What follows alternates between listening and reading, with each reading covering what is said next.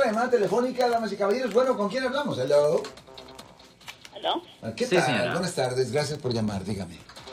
Sí, este, tengo un caso de mi sobrino, Sí, señora. eh, él está detenido en una cárcel aquí en, por Mendoza, Sí, señora. se llama Madera County, que se lo tienen. Sí, el condado de Madera. Ajá.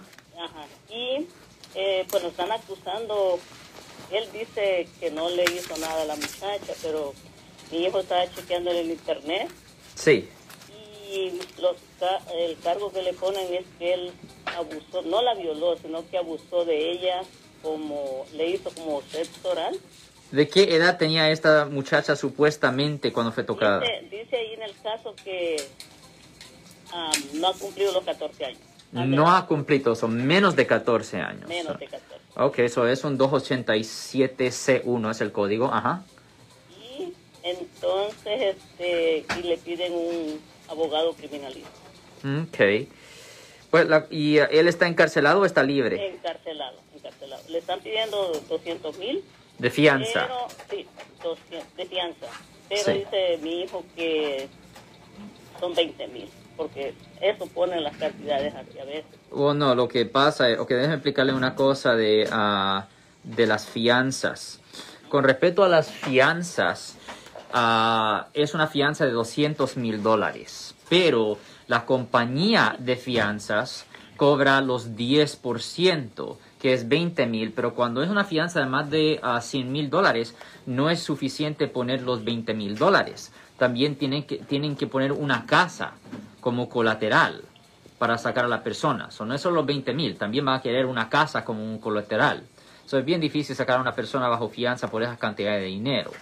Ah, y generalmente estos casos de abuso sexual de menores, yo he hablado de esto muy comúnmente en el aire, de que estos casos son los más difíciles que se manejan, son más difíciles que los casos de asesinato, porque muchas veces es simplemente de palabra a palabra. Y en estas circunstancias es súper importante ordenar toda la evidencia y estudiar en particular las entrevistas que a la policía le hizo a las víctimas, porque a veces ellos, ah, las víctimas, dan ah, declaraciones inconsistentes que eventualmente esas inconsistencias se pueden sacar en un examen preliminar o en un juicio por jurado donde le puede quitar, ah, donde la inconsistencia puede quitarle credibilidad a la víctima.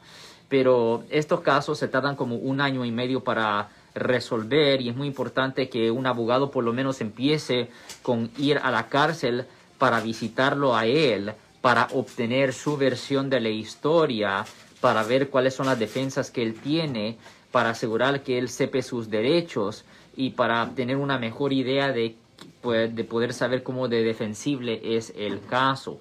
Definitivamente yo recomiendo que si ah, está buscando representación para él en este caso, que nos dé una llamada a nuestra oficina al 1-800-530-1800. Lo voy a repetir de nuevo, el número de teléfono es el 1-800-530-1800. Es el número de teléfono de nuestra oficina para hacer una cita gratis aquí en el área de la Bahía Norte, California, Marcos. Si les gustó este video, suscríbanse a este canal, aprieten el botón para suscribirse y si quieren notificación de otros videos en el futuro, toquen la campana para obtener notificaciones.